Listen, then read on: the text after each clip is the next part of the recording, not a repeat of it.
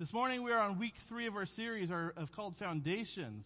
And so uh, this week we're going to be speaking on the Holy Spirit. The first week we talked about uh, the Bible. Second week we talked about prayer. And this week we're going to be talking about the Holy Spirit. So if you have your Bibles, please open them to 1 Corinthians chapter 2, verse 10. Or you can follow along on the screen. It says here, it says, These are the things that God has revealed to us by His Spirit. The Spirit searches all things, even the deep things of God. For who knows a person's thoughts except the own spirit within them? In the same way, no, no one knows the thoughts of God, right, except the Spirit of God. Imagine that, not knowing the thoughts of God. I'm calling this morning, coming back to the basics of the Holy Spirit. But before we uh, continue, let's just open up in prayer. Yeah, we're just, wow, so thankful for today. We're so thankful for this beautiful weather today, Lord. We're so thankful for all the people that have come into this place today to hear about the Word of God. Lord, we just pray that you fill this place up. Fill this place up overflowing with the power of your Holy Spirit today. Allow us to uh, leave here different than when we walked in here, God, because we know you've got good plans for us, each and every one of us. Not one of us here is going to be left behind because of that, Lord. We just know that you're doing amazing things in all of our lives. We're just so thankful for that. In your son's name we pray. Amen. All right, so while Pastor Dan is gone, I wanted to uh, talk about Pastor Dan. So let me uh, get a chair, and we're just going to hash it out. No, no. I love Pastor Dan, don't you? I've known Pastor Dan a long time, probably longer than most of us in this room. I've known him for about 15, 16 years. Uh, we worked together in uh, Spokane. He was a young worship leader at the time, right? He has this talent. You might know he plays the piano. It's kind of good, right? It's pretty good. It's pretty good. One of my favorite memories of those days is uh, we went camping. Uh, it was the Folsom family and the Bursch family. And at the time, you have to realize Trevin, he was like, he was like four. So this was a long time ago. And we went camping, and we were camping in Idaho. I don't remember the name of the park, but it was in Idaho. And I didn't know much about Dan at the time. We were just starting to hang out, you know, and we were just doing some camping, and it was really fun. We had a lot of fun. Uh, but one time when we were camping, we had this fire going in the fire pit. And it was one of those like low, really low fires. It was just the embers. It was just like, but it was still hot, like all that white coal and wood that was in the fire, and it was hot. But was, there was no flames. It was just embers. But it was still hot enough to cook on it. And it was one of those fire pits that had that metal grate above it. You know what I'm talking about?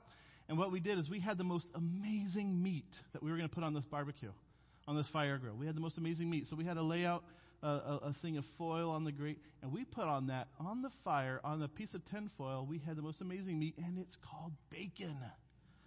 Oh, and we had this bright idea, right? We're going to cook bacon on an open fire. So, as we're cooking bacon, and I don't know if you've ever cooked bacon before, I'm sure everyone in here has. As you're cooking bacon, the grease, it kind of just like pours out of the bacon, right? And it gets everywhere. That's why people save their bacon grease because there's so much of it. And it was like, and we're watching this bacon grease, you know, and it's just a little flame, you know, no flames at all. It was just little coals, and it's getting closer and closer to the edge. And then just one drop of bacon grease came down, followed by a couple of more. And then what do you think happened?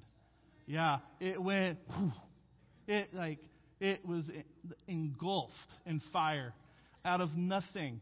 And I remember Pastor Dan, this is all I knew about. him. He just reached into that fire and he grabbed our, the bacon out. He literally, I kid you not, saved our bacon.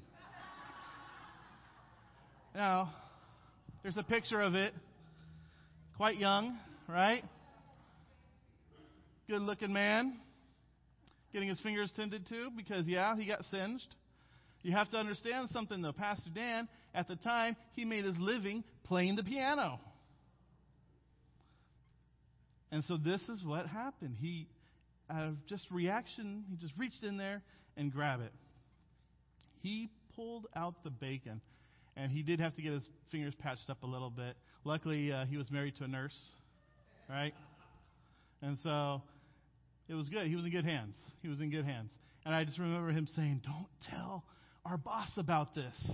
Because, you know, he had to play the piano still.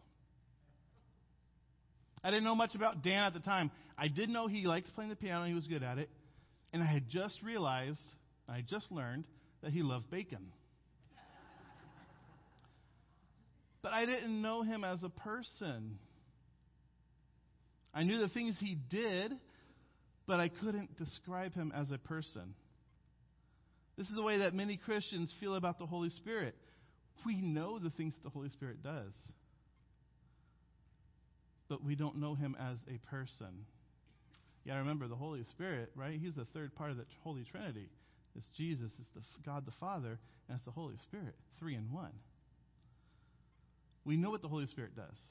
We read about it in the Bible. We see it uh, evident, evident in our lives. But do we know the Holy Spirit? We're going to learn more about him right now. First, he is all powerful. We see the effect and the power of his presence at that mysterious and that awesome moment of creation at the very beginning.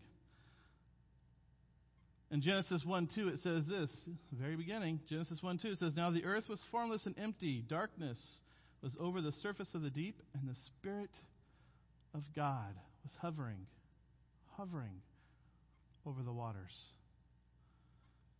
That creative power of the Holy Spirit in bringing the physical world into existence was not God's ultimate concern. He knew that man and woman would be man and woman. He knew he, we would be sinful. We'd become morally corrupt. We would be spiritually dead. But in his love and in his mercy, God, through his Spirit, hovers over every single one of us. Hovers, hovers over every single lost person, just like over the water. And when he does that, he brings life out of death. The Holy Spirit lives inside us corporately as a church, as well as individually. In 1 Corinthians 3:16 it says, "Don't you know that you yourselves are God's temple and that God's Spirit dwells in your midst?" Here we have Paul telling the Corinthians, Don't you know? I love that when Paul says, Don't you know? You're just like, Ah, oh, yeah, I guess. Don't you know? Don't you realize that when you become believers, that the Spirit entered the bodies individually and was present corporately when they came together to worship? Isn't amazing? We know the Holy Spirit lives in us individually, but it's also corporately when we come together, when we gather together. The Spirit of God doesn't live in the building, the walls can burn down. But when we gather together, the Spirit of God is there. It's in our gatherings. We are the present dwelling place for God. This is one of the most astounding truths of the Word of God. Just as the Holy of Holies was a dwelling place of God in the Old Testament, you got to remember the Old Testament temple you have the Holy of Holies. There was a temple, right? And the Holy of Holies was the little room in the middle of the temple that nobody can go into. It was separated by that veil, but then the veil torn, right? That was Jesus, and now the Holy Spirit, because of Jesus, doesn't live in this place. This is a place that the Spirit of God lived in that only the priests can go see. We couldn't even be around the Spirit of God. But then Jesus died, and He rose for us, and He gave us that Spirit of God. So when the scripture says, Don't you know that you yourselves are God's temple and that God's Spirit dwells in our midst? The temple is not the structure in which believers meet to worship. Rather, Christians themselves, each and every one of us, we are God's temple. Why? Why are we God's temple? Because the Spirit of God lives inside of us. As a Christian, no matter how weak, no matter how feeble, no matter how poor or helpless, how lost we could become, frustrated we feel, and trust me, we all feel frustrated at times. No matter how inadequate, incapable, incompetent, or ineffective you feel, that's a lot of things. But the Spirit of God is still living inside of you. Why does He live inside of us. So that way we might develop the character of God, the fruit of the Spirit, the reproduction of the character of Jesus Christ. Right? To be the hands and the feet of Jesus, to be the voice of Jesus, to walk, to talk like Jesus. Christians' bodies are the temples of the Holy Spirit. And when with Christians with the Spirit living inside of them, when they gather as we are doing this morning, the whole congregation, the congregation becomes a great temple of the Holy Spirit. The center of the presence of God. The center of divine activity in this whole community is right here this morning, right here, because God, the Spirit, is present when His people are gathered together like we are. We don't have to be in here. We can go outside. We can go down the street. We can gather together at the park over at Five Mile. That's where, when we're gathering together, the presence of God is there. The Bible speaks of three spiritual temples. There's a universal church, which is mentioned in Ephesians 2:20 the local church collectively, which is what we just talked about in 1 Corinthians 3:16. A temple is where the presence of God resides. These three temples are to be constantly built up spiritually, which is why we spend time in prayer, which is why we spend time reading the scriptures, which is why we spend time uh, together with other Christians so we can build one another up. We could have that spiritual building. Not a physical building, but the people collectively. The third of those spiritual temples is the body of the individual Christian. This is mentioned in 1 Corinthians 6 19 through 20. Paul asks a question in 1 Corinthians, and it says this once again, Do you not know? I love that. That your bodies are temples of the Holy Spirit, who is in you, whom you have received from God. You are not your own. You were bought at a price. Therefore, honor God with your body. That's a tough piece of scripture. You are not your own. You were bought with a price. For a lot of people, that doesn't stick well. What do you mean I'm not my own? Your body is a temple. And this is a true of every believer the instant that they are saved through grace and by grace through faith. In John 2:19 and 20 it says this, Jesus answered them, "Destroy this temple and I will raise it again in 3 days." They replied, It has taken 46 years. This is the disciples. This has taken 46 years to build this temple, and you're going to raise it in three days? But now we know that he spoke of the temple was his body. He Jesus, the Son of God, had a real human body. And that body was the sanctuary. He was God in, human, in a human body. And when he died, he rose three days later, and he saved all of us believers. Because of that, we don't have the promise of eternal life with God, right? He claims our bodies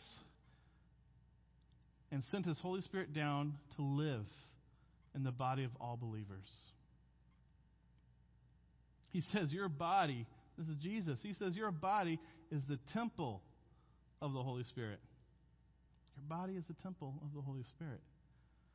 Now, do we think about this as much as we should? Do we think about it at all?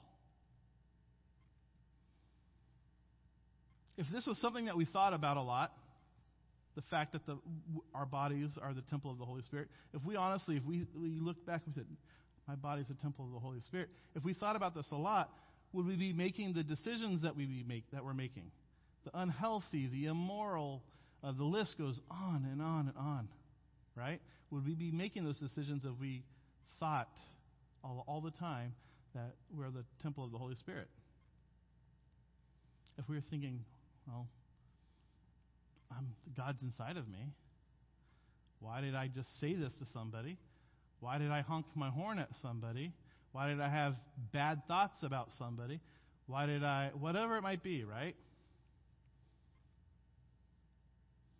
Every church is different, right? Every church.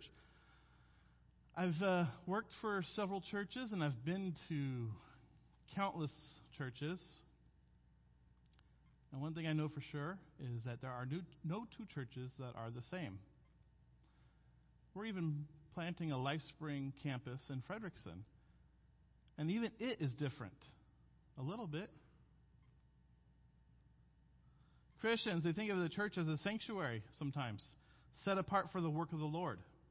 You step in from outside, and sometimes you see people, they take their hats off. For you realize that you're in a sanctuary. We teach our kids. I was raised Catholic, and I remember this was a big no no. We did not run around the church as a kid. No. We teach our kids not to run around and play in the church.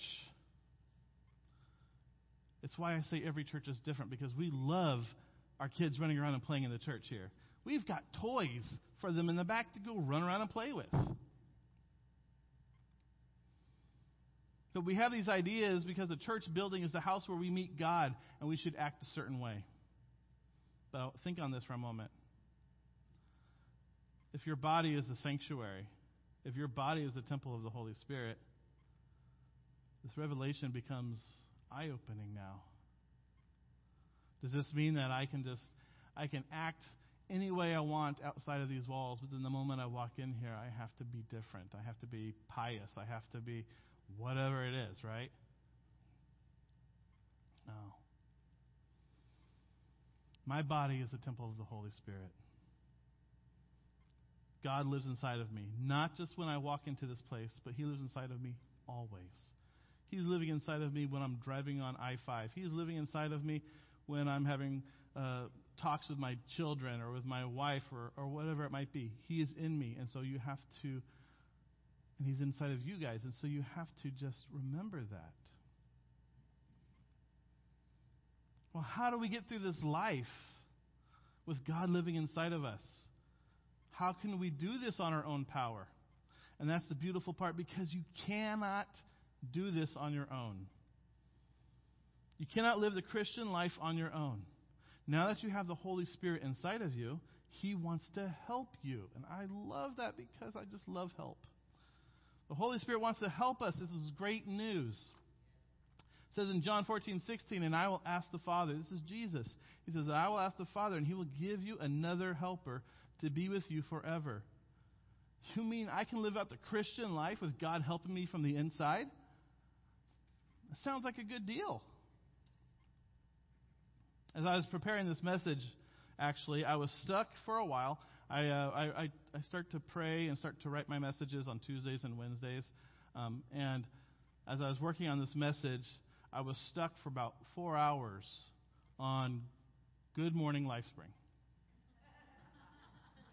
I knew where I wanted to go. I knew what I was trying to write on, but I was stuck there. And I was just looking at that blank screen, and it was like, it became like lunchtime. And, and Lucinda, her office is down the hall from my office, and she came in and she was looking at my screen, and she said, "Wow, you're you're far." she said, "Are you sure you want to do this for a living?" I So I had to spend some time in prayer asking the Holy Spirit to intercede on my behalf, to help me. And He did help me. A song had come on the radio in that moment while I was praying, and that song, and, and it pointed me into a direction. Now, this is just one example, but I don't know about you, but I have to ask for the power of the Holy Spirit to help me a lot because I'm a mess, right? I mean, we are messes, and we need to have the Holy Spirit to help us. Not just once in a while, but on a daily basis. Asking the Holy Spirit for help is a part of my walk with God, just, just as much as prayer and reading the Bible and spending time with other Christians. But asking for help from the Holy Spirit is a part of that daily walk.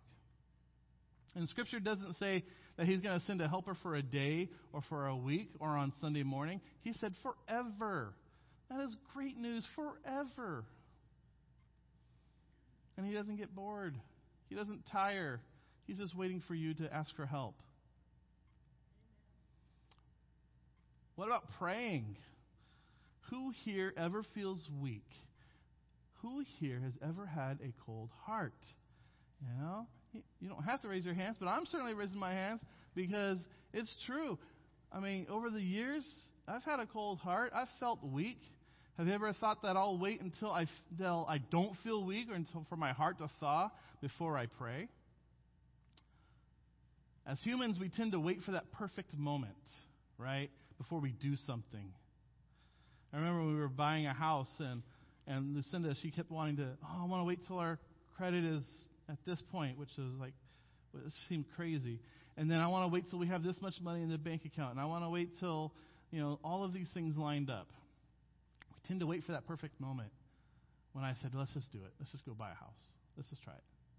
And we did and we were able to get a house before this craziness of the market, of the housing market happened. And so that was the perfect moment. But when you're looking at it as a human, you're waiting for these other perfect, mo- all these things to line up before you do something. Why would God want to hear about my weakness? Why do we wait until that weakness is gone on our own power before we give it to God? In Romans 8:26 it says this, in the same way, the Spirit of God helps us in our weakness. We do not know what we ought to pray for, but the Spirit Himself intercedes for us through wordless groans. And He who searches our hearts knows the mind of the Spirit, because the Spirit intercedes for God's people in accordance with the will of God. Church, never stop praying for any reason. Even if you don't have the right words to pray, the Holy Spirit will intercede on our behalf. God knows what we need, and the Holy Spirit helps us even if we don't realize what we need. Sometimes we're like, oh, I don't know what to pray for. The Holy Spirit knows. God knows, and He's in you. All you have to say is, help me. And maybe it doesn't come out as words. As Scripture says, maybe it comes out as wordless groans. But God knows your heart, and God knows what you're saying. Oftentimes, we do not know how to pray as we should. Last week, we spoke of prayer. We tend to pray selfishly at times, we tend to pray from our weakness. Hmm. there's, I was reading a thing where people are praying for, uh, what was it? Praying for to win the lottery, praying to all these different things, uh, you know, that are just like superficial stuff, right? But once again, the Spirit of God comes alongside us to assist us in our weakness, interceding for us with groanings which we cannot find expression. In Romans 15:13 it says this, it "May the God of hope fill you with joy and peace as you trust in him, so that you may overflow with hope by the power of the Holy Spirit." I love this piece of scripture. It is simply beautiful and it speaks so much life. It says, We have a God. This is what this means. It says, We have a God of hope. A God of hope. And by the power of the Holy Spirit, we can pray for that feeling of joy, that, that feeling of joy and peace. And the result of that is what? What is the result of that feeling of peace and that feeling of joy? It turns out it's an overflowing hope. Overflowing. What does that look like in the Christian's life? Overflowing hope. What a beautiful way to live. Overflowing. Too many Christians, they go to church on Sunday morning feeling defeated and hopeless, and they go to church for that refilling. But what if you would come to church already full? Because you already have that power living inside of you what would happen? You would not leave here full, but you would leave here overfilled, overflowing. A wise pastor told me a few weeks ago he was on his way to church and he was listening to worship on his way to church. And his kids were with him, and the, and the kids said, Dad, why are we listening to worship? We're going to church right now.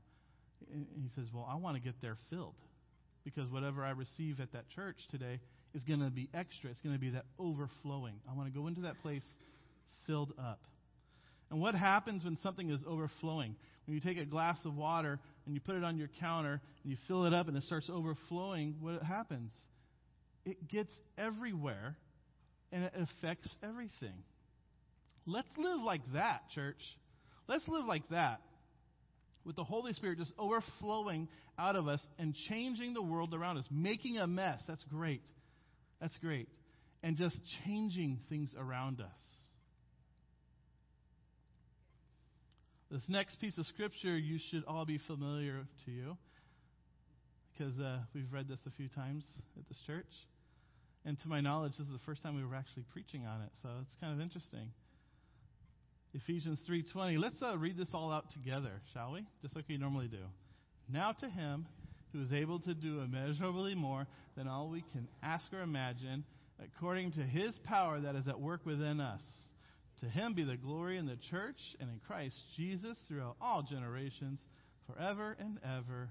Amen.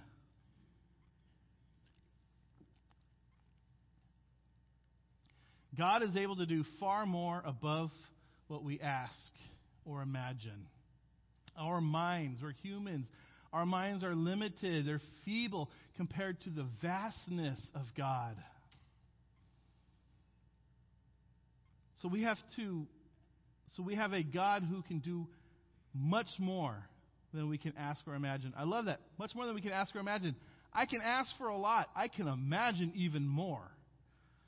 And God's saying, I got this. We're going to do more. I got more than that. Stuff that we can't even imagine. That is the power that is at work within us as Christians. That is the power of the Holy Spirit living inside of you. This is the power that raised Christ from the dead and gave life to us when we were dead to our sin. God gives us so much more, and it is shown throughout the Bible. In the Bible, there's Jacob, right? He, he kneels and he prays and he asks the Lord to give him bread to eat and raiment to put on, clothes to put on. And what did God give him? When he came back to Bethel, he had two bands, thousands of sheep and camels, and much wealth. He just asked for bread to eat and clothes to wear. And he came back. And God said, I've got much more than you for that. You, you're good. In Matthew 9 2, they brought a man to Christ sick of the palsy and asked him to heal him. And he said, Son, thy sins are forgiven. He had not asked that. He didn't ask to be forgiven, he asked to be healed. But God had greater things for him. There are many more stories like this in the Bible. There's many more stories like this in our lives today of everybody in this room. God has much more for you. Sometimes it takes a long time to see it. Have you ever noticed that? Sometimes you're praying about something and it, it can be years, it could be decades, and then you look back and you're like, oh, yeah, I saw what you did there. That's pretty sneaky of you, God. I see that now. Sometimes we have to have that 50,000 foot level to see what God is doing. And if we get a 50,000 foot level, God's eye level is way beyond that. My last point this morning that I wanted to talk about is the Holy Spirit points us to Jesus. Love that. Everything always points back to Jesus. The book of John talks about this. It says in John 14:26, "But the advocate, the Holy Spirit, whom the Father will send in my name, will teach you all things and will remind you of everything I have said to you." The Spirit came to the disciples in power only after Jesus had gone. You have to understand the value of this statement because they didn't have um, they didn't have a, a, store, a local office supply store, a Home Depot, or anything like that to go to to get the supplies that they need to write down everything, every word Jesus has said. They didn't have a phone that they can record Jesus. They didn't have a tape recorder to say, "Okay, Jesus, you keep talking. I'm going to keep recording you." They didn't have any of that stuff. All they had was the power of the Holy Spirit to remind them of what Jesus said. This is the clear way by which the Spirit is distinguished from the Son. The Spirit teaches disciples about Jesus and helps us to recall his teachings. The Spirit does not take us away from Christ, but reminds us of Christ. Even Jesus said that his words are full of spirit and life. I love the scripture. In John 6:63, the spirit of life or the spirit gives life. Life, life church. The spirit gives life. The flesh counts for nothing. The words I have spoken to you, they are full of spirit and life. Filled with spirit and life. The Holy Spirit wants to remind us of that. Remind us of Jesus' words. As I close this morning, I want to invite the worship team up. In John 15, 26, it says, When the advocate comes, whom I will send to you from the Father, the Spirit of truth goes out from the Father, and he will testify about me. The voice of the church has always testified about him. And here we see that that testimony now is backed up by the Holy Spirit testifying through us now. Because we have the Spirit living in us. Because we have the Holy Spirit living in us, now we could go out of these walls and we can testify about Jesus. Because the Holy Spirit's going to remind us of Jesus. The Holy Spirit's going to put the words of Jesus in our hearts. We can go to our families, we can go to our friends, we can go to our neighbors, and we can talk about Jesus because of the Holy Spirit. Even though the world rejected Jesus, and sometimes, and even in this world today, there are people who reject Jesus. The Spirit, though characterized by truth, would bear witness that Jesus, Jesus is the Son of God. He would do all of this. The Spirit would do all of this. He came on the day of Pentecost. After that, the disciples would testify, also empowered by the Spirit. Church, you have that Spirit in you right now. You have that power in you right now. If you have accepted Jesus into your life, you have the Holy Spirit living inside of you. Let's allow Him to speak to others. We, we tend to put the Holy Spirit into a box because we're afraid. We're frightened.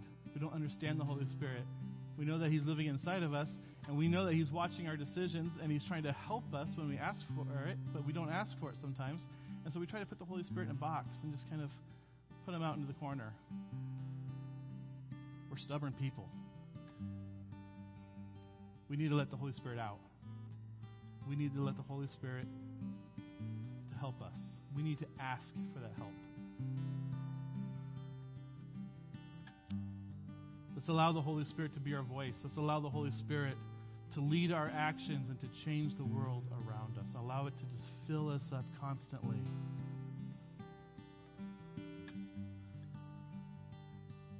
We're going to do a couple things this morning. First, uh, when, we when we start the song, if you have never received the baptism of the Holy Spirit, like to do that now, we have a prayer team that's available for that. I'm also available for that. We would love to pray for you for the baptism of the Holy Spirit. Where's our prayer team? I'd like to invite them up as well so that they're ready. It'll change your life. You might be saying, "Yeah, I'm Christian, but I, I, I haven't. Rec- I'm not sure if I received the baptism of the Holy Spirit." Well, don't leave here if you have that question. Don't leave here if you have that doubt. Come up when we're singing the song. Come up, and we would love to pray for you. We would love to baptize you in that. As we close in prayer, with our heads down and the music playing, I just want to talk to you for a moment. I was thinking about the bacon on the fire and how much it, it, it didn't take to engulf it in flame. It started with a drop and then a little bit more. It started with a drop and a little bit more. Maybe right now you came into this room today, you came into the church today as that small, smoldering fire.